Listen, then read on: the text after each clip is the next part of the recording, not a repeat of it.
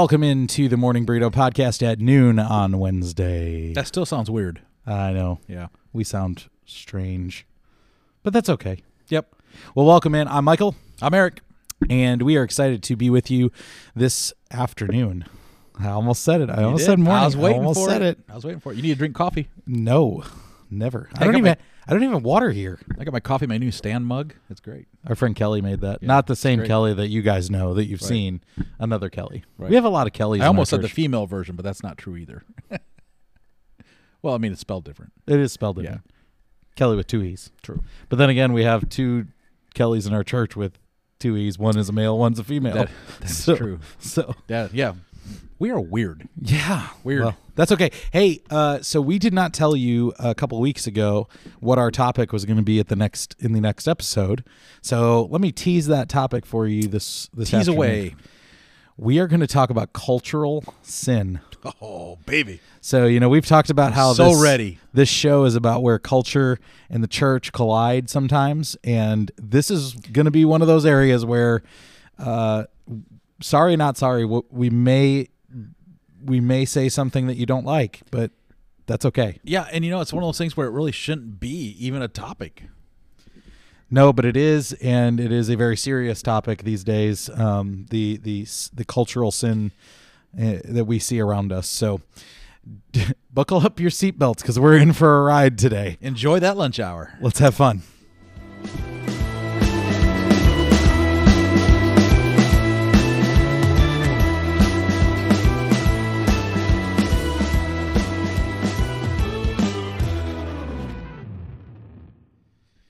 All right, welcome in to the Morning Burrito Podcast at noon, and uh, I am really excited to be here with you. Um, Hey, I am too.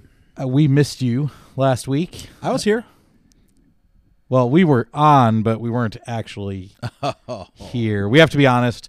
We did not have a live show last week. You're right. It was Right. recorded. In fact, we both kind of even forgot about it. You know what's funny is we recorded it only because I was preparing for what we're going to talk about in a second, breakthrough conference with our students. Um, so we recorded it to Yeah. make sure that you know, as I was doing preparation, that I wasn't going to be avail. I might not be available, and we didn't want to, you know, not Right. be able to record or do it live and not have a recording. So it turned out that that was a really wise decision. Um, because unfortunately, you had to flee uh, the state of Oregon in Yeah. on Friday, the the two Week Fridays before. ago. Mhm. And so, if you want to just fill us in, um, you know where where you were and what happened, and you know what you- what details you want to share. Yeah, I mean, it's like one of those family phone calls that everybody dreads to get. Um, got the phone call, dad's in the hospital, you know, heart issues, heart problems, and um, you know, it's kind of a fairly new thing for us. Um, I didn't go a few weeks earlier when he had some issues, but this was a little more serious. So, yeah, I got the call whatever time and hopped on the first flight in the morning and thought I'd be gone for you know two three days. Ended up to be ten or like nine days, ten days. So, uh, yeah, just got back and here it is a third day of spring and dad's doing better. He's home and got the home health care team coming every day and yeah. You helping uh, out. So you were you were there till Sunday, and um, we uh, we had some some great times uh, here, um, even in your absence on Sunday mornings. The last couple weeks have been great, um, and then the student ministry here. excuse me. At uh, at Hermnaz, we we we left and went to Breakthrough Conference up in Yakima, Washington, and uh, it was just awesome. I, I was able to coordinate the event, and uh, it was a lot of work. It was very exhausting, and still recovering. But uh, man, it was cool to see God work and do things in student students' lives, and and even more than that, we got to serve, and we got to serve in multiple different areas at a at a house that's owned by the Gospel Union Mission, um, and then also uh, a couple schools in their area, and then gave out care packs to some homeless Yeah. folks in Yakima. So it was really good. and it didn't drive you to drinking coffee yet. So no, I didn't drink any coffee. well, do a couple more of those, you might. Although I, I would, s- your daughter says that she got about ten hours combined between the three nights that we were there. I don't know if I got a ten. I'm I might have got seven and a half total in three days That's good. hours of sleep. That's so it's pre- those pretty. are like golden moments. Yeah, It you know, is. It's air golden. mattresses for fat guys like me, not good. um, I I don't like them. You know, have you ever had that feeling where the air mattress makes you really hot because it's plastic? Oh, and, yeah. and and then Nasty. but then the room is like really cold, so you got cold sweat going on, and it's just awful. Yeah. That's where I was That's all chill. three nights. It was bad. I just was sweating on my back, and then my chest was cold, and I'm like, man, this is awful. That's like youth ministry, though. Well, It is. in my experience, it has certainly been youth ministry every every day of every hour of my life. Well, it's been it's been it's been good. It's been good. It's good to have you guys gone. Good to have you enjoy that with the students and um, and then even I mean I guess going back to Michigan, I met my dad's new wife for the first time. A little Yeah. awkward um, because we're in the hospital. Hadn't met her before, Sure. so Not really the greatest way to No, not really great to to meet say, "Hey." your dad's wife. hi, and I'm Eric. You know. anyway, Well, especially when you have to walk into the hospital with a mask on. So you, know, I, I could have been anybody. You could have been could've anybody. so well, hey, uh, we are glad to have you back. It is a great thing that your dad is doing better, um, and we'll just keep praying that that Keep praying. continues. Um, and uh, for those of you who know, my mom, uh, she also is in recovery from a pretty significant back surgery. So uh, I know some of you have been have been praying for her, and I appreciate that. Um, she's getting better every day, um, but you know, some days are struggle more struggle than others. Uh, I do have another piece of announcement that uh, I'm really excited about. I just want to publicly say this for my sister's sake because she'll hate it. Um, I am so proud of my sister. She finished her course of study program in the Church of the Nazarene, Nice. Got the certificate from Nazarene Bible College to prove it, and so she is she is done. She's going to be ordained uh, n- next month, April or May, something like Wow, that. cool. So my sister's going to be an always ordained elder in the Church of the Nazarene, and really excited about Yeah. that. So Jessica, I love you, and I'm proud of you. So Oh, and he has a tear for you too. That's good. shut up. You're such a good brother. So Hey, but you know what I love about our church though? Like What's for that? both of us, because I know I know they're they've prayed for you and for your mom and your family, but um, just being the recipient of these last you know nine or ten days or so of our church praying, you know, for me and for my family. One thing that happened when we interviewed here, when Sharon and I interviewed to come to Hermnaz, was uh, they asked, "What's important to you?" And we said, "We need a church that prays for their their pastor Mm. and the pastor's family." And they said, "Oh, we do that." Well, we've heard that before. You know, all, all churches say that. liars is what they are, right? They're like, yeah, well, right. If a church did said that they didn't pray for their pastor, that would make a really easy Right. Decision not- for a pastor. They're not going to come, but um, but so we heard that, uh, and we felt it was really genuine from their heart. Hmm. That leadership team that was here at that time, and uh, even now, I mean, seven years into it, um, you know, they've they've lived up to it. So, church, thank you on our behalf for praying Yeah. for us and our families and our kids, and um, you know, we're just uh, we're just humans and men and we have the same struggles everybody else has. And it's just cool to sit there in those moments of banging your head on the wall not knowing what is going to happen in life. And you get that text message hey just praying for you praying for your your family praying for your dad. And um, yeah can't say thank you enough for that. So that's yeah. pretty cool. I actually I was telling you yesterday, um, one of our one of our men in the church came and embraced me and gave me a big bear hug on Sunday morning because I was I was definitely feeling like I was not ready and will, able to do what I needed to do to preach and and whatnot. Um, because you're slept on an air mattress and got all sweaty That's right. But you know, that's that's the kind of church we have. They just embr- embrace you with a bear hug and tell you they love you and they they appreciate you and that's you know who you are. That's it was just Yep. it was great. So good well, let's go into this. So we've kind of been avoiding it. We've been we've been delaying a little bit here. Um, cultural sin is a bigger issue than just individual sin. Not that it's any worse or any better than regular individual sin that you and I may have, um, but it is a bigger problem for our culture, for our world. And so we're going to try and talk about that, define what it is, and talk about some solutions and where uh, the scripture actually hits this head on. Because again, we stand on the Word of God. We stand on Scripture. We we stand on what God has said um, when it comes to uh, sin and and just how we're supposed to live. which happens to be our new theme for the year Stand. stand so it's even on a coffee cool- mug cool- cool sword. just saying soon to come on tattoos and everything else do, do you know what kind of you know what kind of sword that is? it's a um, it's a big one called a Crusader sword. The Crusader sword. Yeah, I think I did know that. You got it on your arm? I don't. Oh. Mine's just a cross. You got the short little one. yeah, I have a stubby cross Mm. because I'm a stubby guy. No, I didn't say that. All right, so let's let's jump in. this is off to a great start. Mhm. Define cultural sin for us. Define cultural sin. Well, I guess let's define what culture. What is culture? So, So I think we get mixed up with what culture is. We feel like culture is like it, right? Because we're part of it, we're part of life. But really, culture is is secondary to to life. Um, you know, you already alluded to it that we are. First of all, God created the heavens and the earth. God created creation, right? I mean, it's creation that is first and foremost. Mm-hmm. Uh, culture is second, and what I mean by that is is is everything God created in Genesis you know, by just speaking. It's like he spoke it and boom, there it was.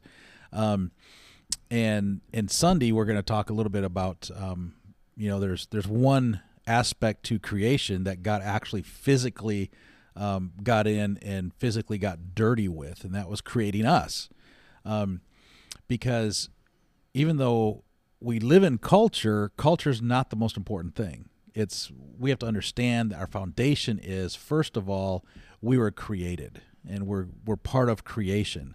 Um, we're not um, we weren't part of culture. Culture hadn't existed. Everything that's happened after creation is is culture. So creation is first. So our fads, our language, our lifestyles, our careers, our families, how we do relationships, how we how we breathe air, um, even right down to like I lived in the medical world this last week, right down to the medical sciences of life. Um, that's all secondary. Um, that's all part of culture. It's not mm. part of creation, and uh, and so it's important for us to to look at how we define culture. Um, culture is not creation. Um, culture is what we've done with creation, um, and that we've we've done some good things with creation, and we've done some bonehead things with creation. So. So if we if we dive into cultural sin, would it then stand to reason based on your I mean I think that was a great definition way to define culture. Cultural sin is sin. So sin that is defined in the Bible that that is an act or a thing that we do that separates us from God. Um, that cultural sin then is a sin that is promoted, encouraged, um, uh, yeah, so promoted and encouraged by the culture. That the culture has gone so far away from God that it is promoting and encouraging sinful patterns, lifestyles, uh, and actions. Is that fair? Mm-hmm. Yep. Okay. So cultural sin is the promoting and the the encouraging of the people within that culture to then sin. Um, and we can see this in all kinds of different ways. You know, in, in different tribes across the world where you know cutting people's heads off and stuff is is a thing or or sacrificing animals is a thing. That's that's a cultural sin. That is a sin that is created by the culture around it right? Um, and it's encouraged and produced by the the culture. Um, while there are individual acts that make that up it is the culture that is doing it is causing it. Correct Okay. And and I think we want to jump in here and just kind of throw out there just for today's conversation. Got to remember that the the whole reason why we're here today is to to not solve the issue of cultural divides, but just to bring light to something that I think is just really it's sad and it's silly both. And, and that is that we have to have a conversation many times over cultural issues when really the church really why are we still talking about this? I mean, um, it was settled you know, in the Word of God. It was settled uh, with what Christ did on the cross and culture. Because of culture, we we still we still mess it up, and and so therefore we're still talking about some things today. So, um, our job as Christians um, is to push back on culture with biblical sound teaching and uh, and making sure that our heart is is after transforming culture to a Christian perspective and Christian principles. Um, and that's offensive to our culture today. Sure. Right? I mean, we get offended about everything. So I'm sure from this point on in this conversation, we're going to probably say things that you're like just totally don't agree with. But I'm just going to say we're not called here to coexist with culture. We're here to transform culture. That's our call. Well, and that's what God does. That's what our God is a transforming God. You can't stay the same, nor can you accept culture in the way culture wants us to, you know, buy into their cultural beliefs. It, we, just, we we can't. Where our calling is to transform their way of thinking, um, and it's sad because their way of thinking, culture's way of thinking, is literally transforming the church's thinking. Yeah. And and there's the rub. That's where today's conversation of culture in the church intersects and we're probably going to do a horrible job at trying to define some of this because we can't do all that in 30 minutes or 29.37 that we have left. So, Yeah. So, and here's the thing too. I I, I would also add that um, I I would guess that m- there might be some of you that are immediately saying, "Well, why are you even talking about this?" Because this is this these subjects that we're about to go into are off limits. They're not considered the, uh, politically correct to even just to have the discussion about. And the reason that we are talking about it is because it's the church's not talking about it for some time now that has caused a lot of the cultural issues that we see today. Uh, the culture has shifted not because it was progress progressing in a positive way; it was regressing in a very negative way. And we're actually going to show you an example of a uh, uh, couple towns that are in the Bible where this stuff existed long time ago, like really long time ago. So this is not something new. Uh, the things that we, we may discuss today are not new. Um, it- it's actually regressing. We're regressing back to an old way of living life, an old way of doing things that is very carnal. It's very it's very uh, flesh, as as Paul would put it, fleshly. We're we're we're we're getting into our flesh as opposed to into the spirit, and so that's that's kind of where we're going to be today. Um, so here are just some examples. Go ahead and chime in if you got some other ones, but I've got I got oh, just no, a I'm going to let you do this part. Here's some examples of what I would determine, and this is me speaking for myself, cultural sins. Um, number one, divisiveness. The culture of device, the cultural divisiveness that we have created. That you know, it's not just about politics, although that's a part of it. Um, every it seems like every issue now, people have to run to their poles, right? It used to be okay, you know, you're you're a Michigan fan, I'm a Buckeye fan. We run to our poles, right? And that's for fun. It do I really not like you because you're a Michigan fan? Well, as long as you're not a jerk, probably so. Probably not. I don't I don't have a problem with you, right? Really, you saw that in sports, not really any other serious ways in other places other than politics. Now it's literally everything. Uh, the cars you drive. Well, I'm a I'm an American made person. No, I drive you know foreign made cars or whatever. I'm a Tesla electric car person. No, I I drive a gas guzzling pickup truck or whatever. I don't know. That we have these this divisiveness, and it is in the church. We've created divisive. I like this style of worship. No, I like that style of worship. That's cultural sin, and that is not how believers are supposed to live their lives. We are not supposed to be that way. Again, hot button issue: homosexuality. Our our view of homosexuality is a cultural sin. The culture has told us that homosexuality and living that lifestyle is okay, and not just okay. It's normal, and it's it's what we're supposed to do. If, if that's how you're born, that's what you're supposed to do. That is contrary to Scripture. Scripture does not say that, and so we we in the church, not our church, but churches have have taken that message to heart and it has now that cultural sin has crept into the church and the way the church behaves and operates transgenderism is obviously another hot button topic we saw so, leah so, Tom- so, so let me back up on that on that a little bit. You know, you say it's it's crept into the church. Um, I think there's like probably two ways that it majorly has crept in. One is that um, a lot of denominations, a lot of churches have accepted um, the sexual lifestyle like that to actually, you know, be embraced by the church. You know, they now are ordaining them as pastors. Um, you know board members teachers i mean it, you know right on down the road i think that's that's that's not even the dangerous part um, i think the most dangerous part of how it's crept in is we don't know how to talk about it Mhm. um, we Sure. don't we, we don't know the word well enough to talk about um, and not just sexual sin but just sin uh, in, in general. We, we haven't we have forgotten how to talk about it. Because like my grandparents they could talk about it. And and my my great grandparents they could they could talk about it and everybody still got along. Um, but today we don't want to offend so we don't we don't talk. So i think that's more dangerous than actually the ordination of second or the third thing would be is when we talk cultural sin.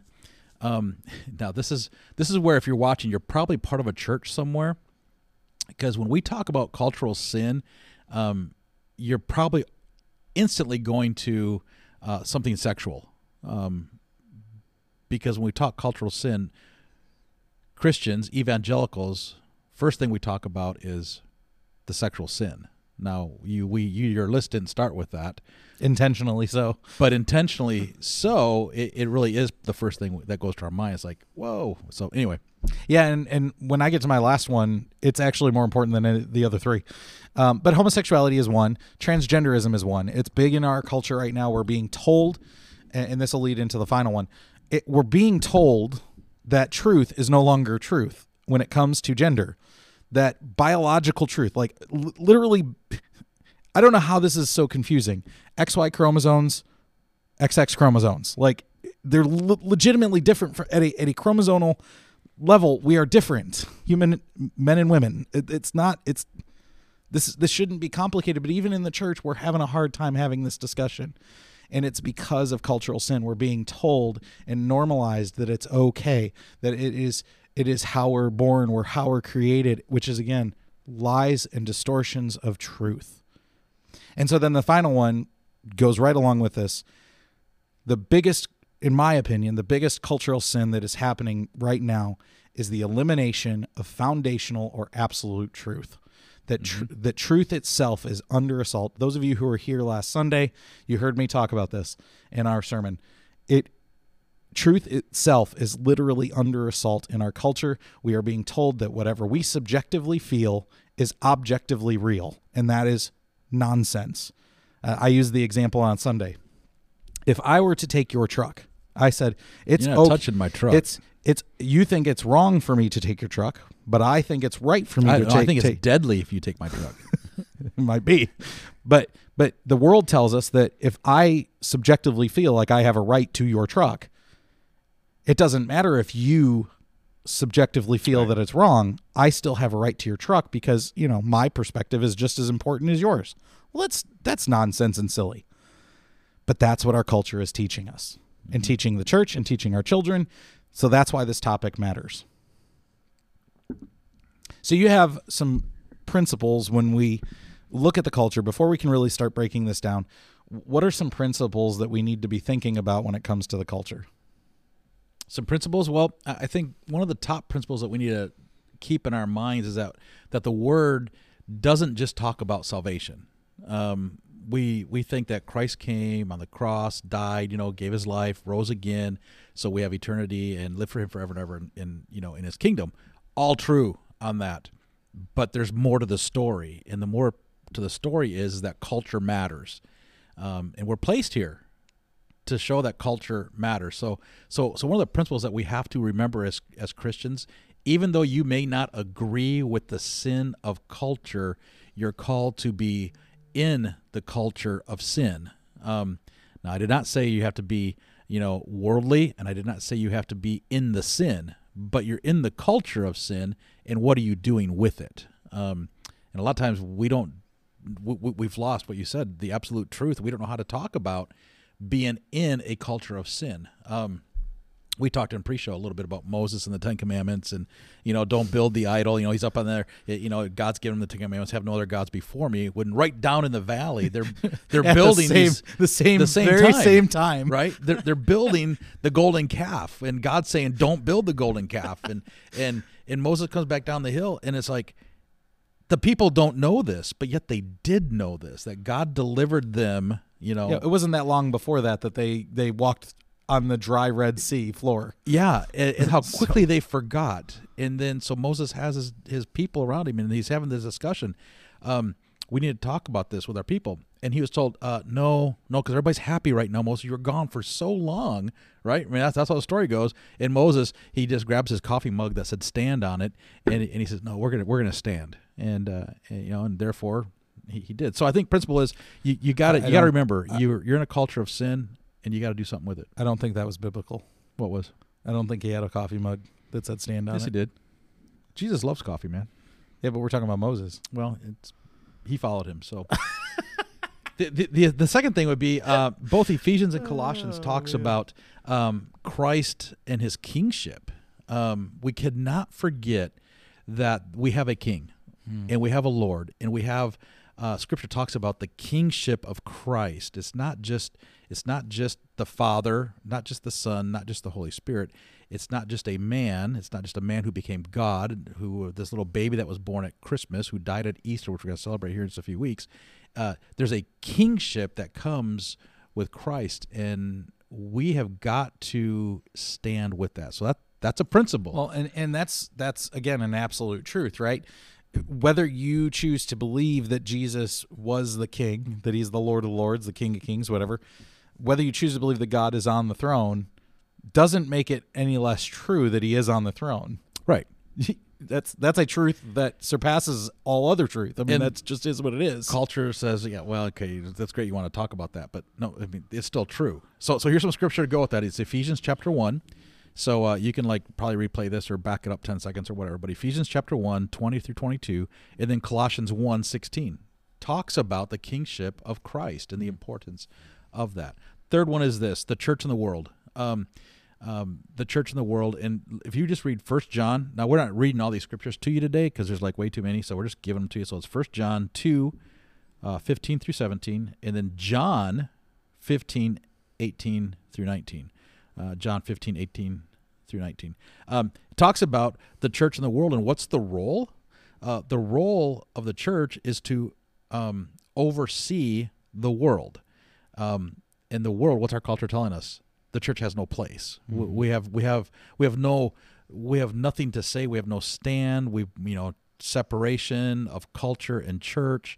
Um, no, uh, those scriptures tell you there's some guardrails. Maybe we should talk about guardrails some someday in the podcast. But the guardrails are there for the church to keep the world in line and in order. And what happens and what is happening in our culture is those guardrails are are getting wider and sometimes even non-existent. Correct. Um, so where's the church? We've disappeared. So the last or the other thing is, um, you know, we're, we're Well, and sometimes we're the church is the one moving those guardrails. Yeah, Let's right. be honest. There there Yeah. are churches, there are denominations that are moving those guardrails out for the culture.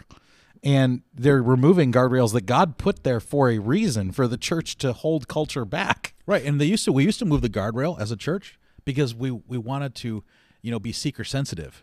We wanted to we wanted to make it wide so more church people would or more people would come to church and hear about Christ. Well, we saw how that hasn't worked. Right? That's there's been It's actually gone exodus, the- it's the been an exodus way. to the church because of that. Um so yeah, people so, people want truth. That that's this is the thing. This is the, the contrary idea to the, what the seeker sensitive model. And you know, don't don't get mad at us because you like the seeker sens- sen- sensitive model if you're a pastor or a church person. Look, it didn't work. It doesn't work. It's very clear it didn't work and it doesn't work. The statistics prove it. The church is is emptying out and it has been emptying out for a long time. But here's the reality. People want truth. They want something that they can stand on, right? And stand for. Right. They're just confused on what they stand for.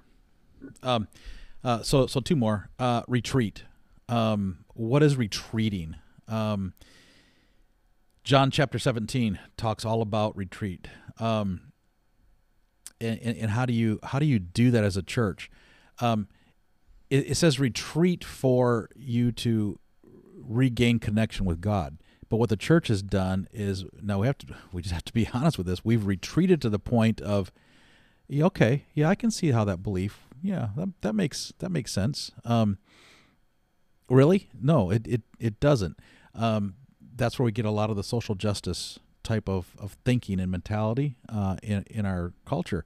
Uh, latest example right here locally, like for us here in Oregon, I'll leave the names out of it because that'll just push somebody over the edge and not be able to get back up on the cliff. But um, but there's a um, a representative that's running for office uh, this November, and you know they tried to take a stand. They worded it really really well that they take a stand against um, um, abortion, and people were like, "Hey, you know, good for you for taking a stand." You know, uh, or no, he, saying that they were uh, pro um, pro abortion.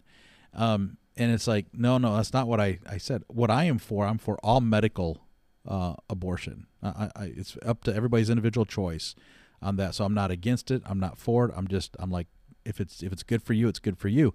And the applause from culture on that is like, oh man, you're so you know so great. I'll just tell you, it's it's a it's a representative, um, you know, of the Republican Party, and did not help your party at all. You know, you're trying to go right along that that line of, well, you know, I want everybody to like me. No, there's absolute truth in this. Now, I just got really political right there. Sure. Right? But unless you're have eyes and a heart to look at something like that, you'd sit back and go, "Wow, okay. No, this guy is re- okay, I just said it's a guy. He's retreating. He's retreating here, and Scripture says, "Do not retreat. You've got to keep the line in the sand. Um, you you can't you can't just go up to it and well, say, I mean, we, we even saw a culture another cultural example just in the last several days. Um, last weekend, Lia Thomas been in the news a lot. We're, we're not here to attack Lia Thomas one way or the other, but having said that, I did see an article just this week from I believe it was the New York Times. I might be wrong. Correct me, fact check me, whatever. But uh, I believe it was the New York Times that said um, we are supposed to cheer on Lia Thomas when the reality is a biological male now owns the same records in swimming for men and for women. That is the that is a Yeah. that is a fact. and they took heat for saying that. And they took it. Well, Bab- Babylon Bee got in a lot of trouble for, Well, you for didn't, talking need about to, didn't need to drop that name, but which. Well, I mean, they they've stood up for themselves They on have. it, so good for They them. have. But, um, but here, but here's the thing: like we've again, we're taking truth, and as the church now, of course, New York Times is not the church, but we retreat back and act like, oh, we're, supposed to celebrate things that are not real, that are not true. Well, right. then what is true? What is there? There, if if absolute truth doesn't exist, then there is no truth. There is no such thing as truth. Mm-hmm. Everything is is is perspective. Well, that's that doesn't make any logical sense. There has to be things that are absolute absolutely true, and absolutely false. Yeah. What was your last one? Uh, we'll leave that for later. Oh, okay. So It just, of it just it, it just takes us way deeper than what we have time to get into. So. Okay. So as we as we come to a close here today, um, there is two sections of scripture that I want us to at least take some time to talk about. And the first one is Sodom and Gomorrah. Now, this is a, again we are not trying to make sexual sin the the in- the the biggest part of this because again, I think truth is the biggest part of this. However, Sodom and Gomorrah were known as places where there was incredibly awful sexual sin taking place. And there is a culture of sinfulness that was permeating the culture within Sodom and Gomorrah. So, but let's just be clear that their Sodom and Gomorrah was also known for way more. Now, you just said this, but I want to make sure that's clear. Yeah.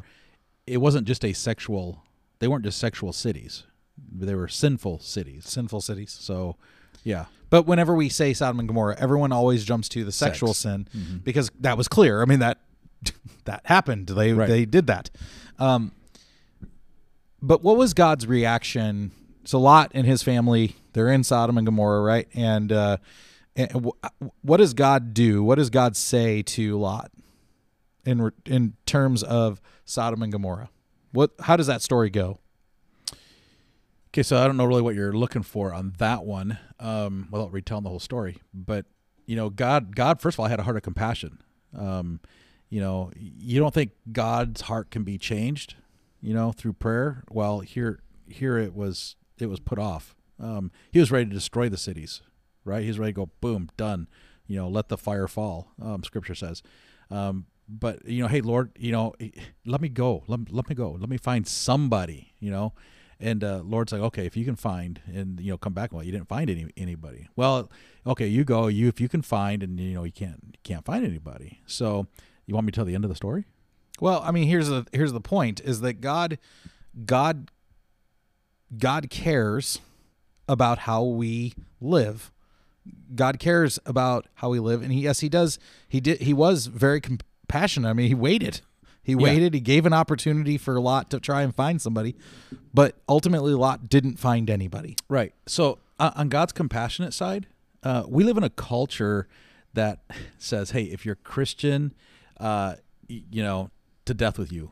Um, you know, your God is like so unfair, so unjust."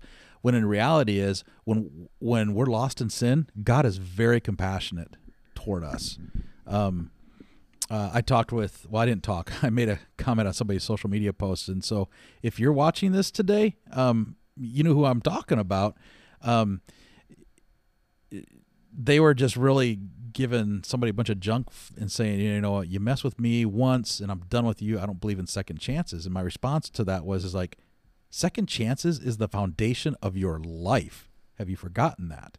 Um, so I'm sure you're going to respond to me as a um, Christian person would respond to me, and uh, and actually you're going to respond to me as a pastor, not even as a Christian. You're going to look at me and go, okay, because you know who I am, you know what I do, and you know how we grew up together. But, um,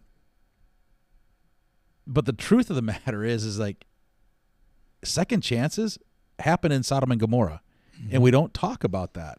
Um, We so- just talk about how wrath of God came down and destroyed the cities. and even with with you know Lia, wait, was that the name? Right, Lia the swimmer, right? Okay, swimming in both men and, and female sports. Um, l- listen, there's a second chance there, right? Sure.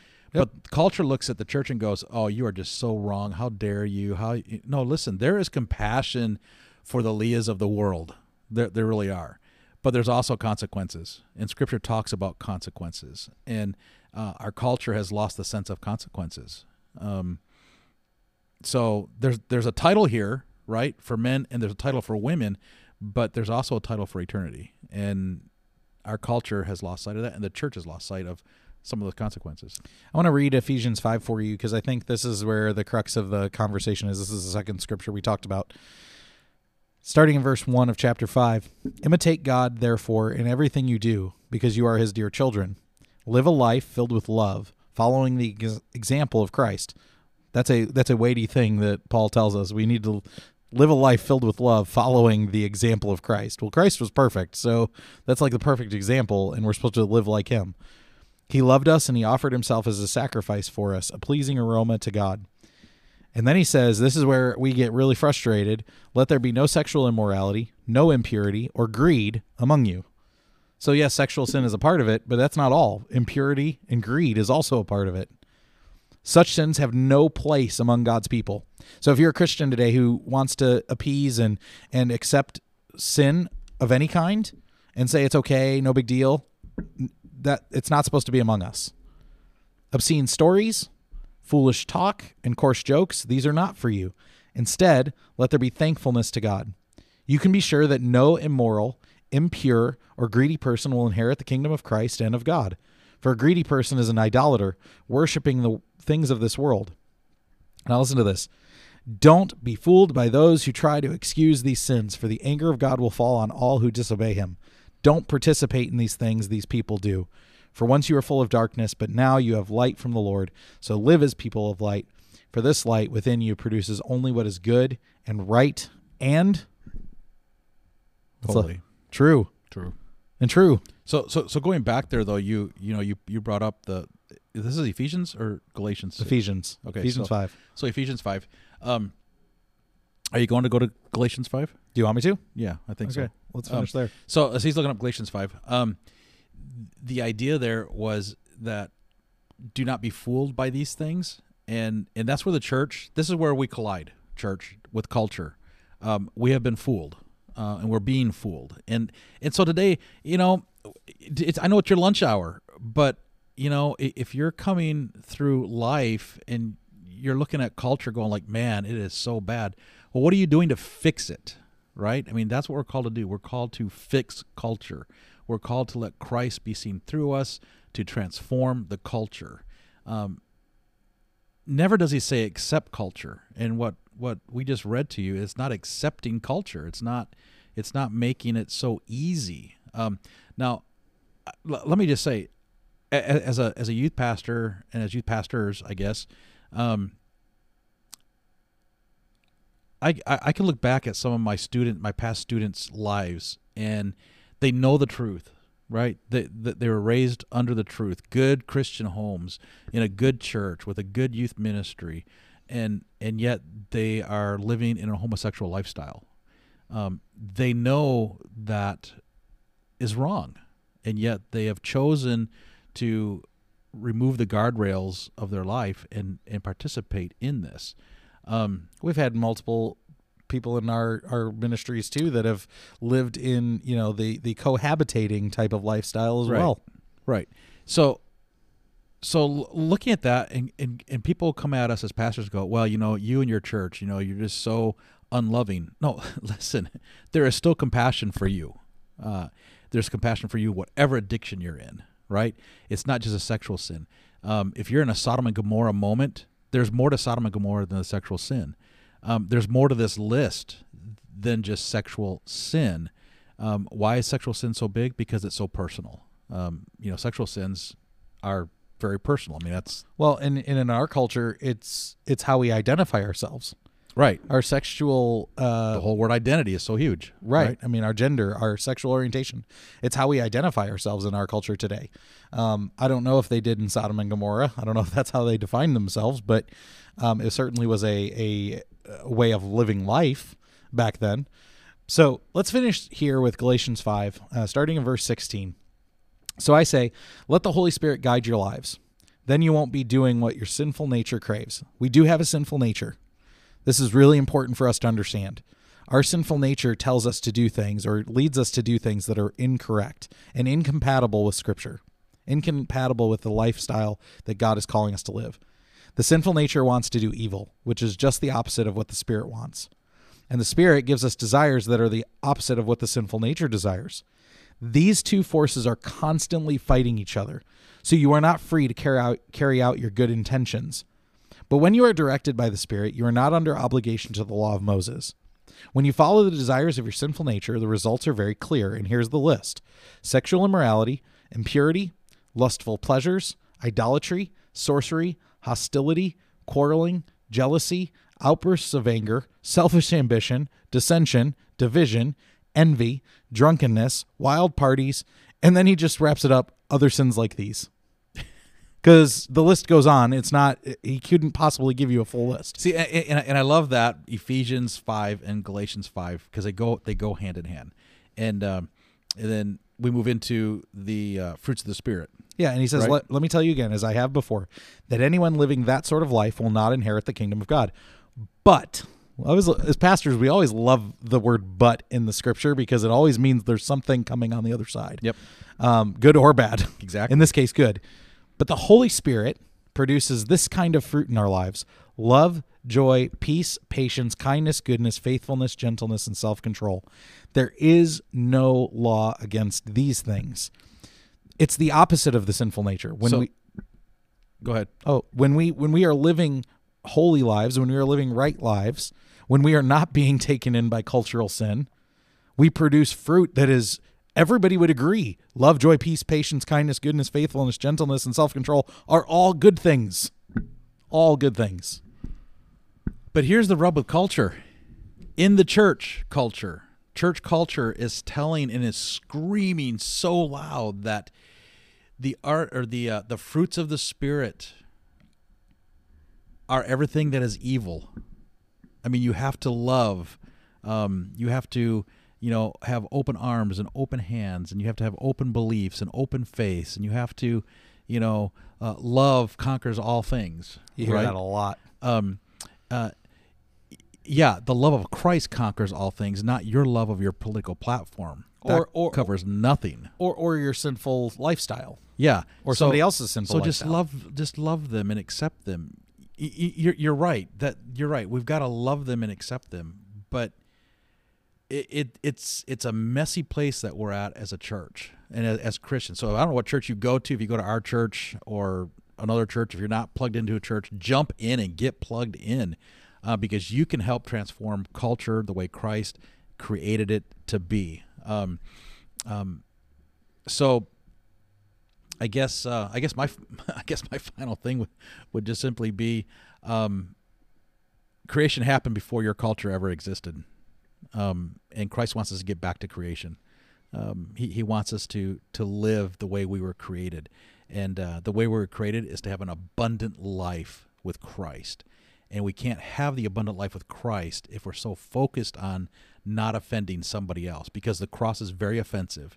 Easter, very offensive. If you can go through Easter and not be offended, um, you're you're not looking at Easter right. You're not celebrating Easter correctly because there is so much offensiveness in the Easter um, time frame in in culture that it just turns your stomach Um, so, yeah, that's where I'm at. Yeah, and I would just, I would, I would, my last word would be time. Time's up. Lunchtime is over. Uh, my my final word would be this: we we as a as a church, and if you're not again, if you're not plugged into church, do that.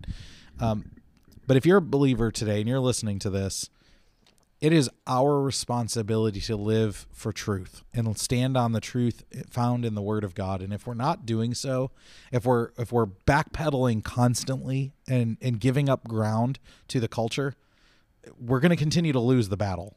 And eventually, we won't lose the war because God promises we won't. But we're always going to be frustrated. We're always going to be spinning in circles like the raccoon did yesterday at the church. Which, by the way, if you haven't seen our my Facebook page, you need to go look at that because that was hilarious. But uh, it, we are not called to be backpedalers. We should stand our ground, stand firm, and be be confident in what the Scripture tells us because the Scripture is truth. It is absolute truth what we find in the Scripture, and I stand on that. Well, I think we made it. Did Yeah. we make- did we make it through this? Yeah, I don't know. I don't. I don't know if anything we said made sense, but hey, I hope so. If it didn't, if it didn't make any sense, we're sorry. If it was really offensive, sorry. But at least we gave you scripture to to back up what we said. So, Yeah. um, anyway, So we have a new episode next week coming, do. and uh, we are we're going to take on the Tower of Babel, and it's Yeah. relate. So we you know we talked about Sodom and Gomorrah today.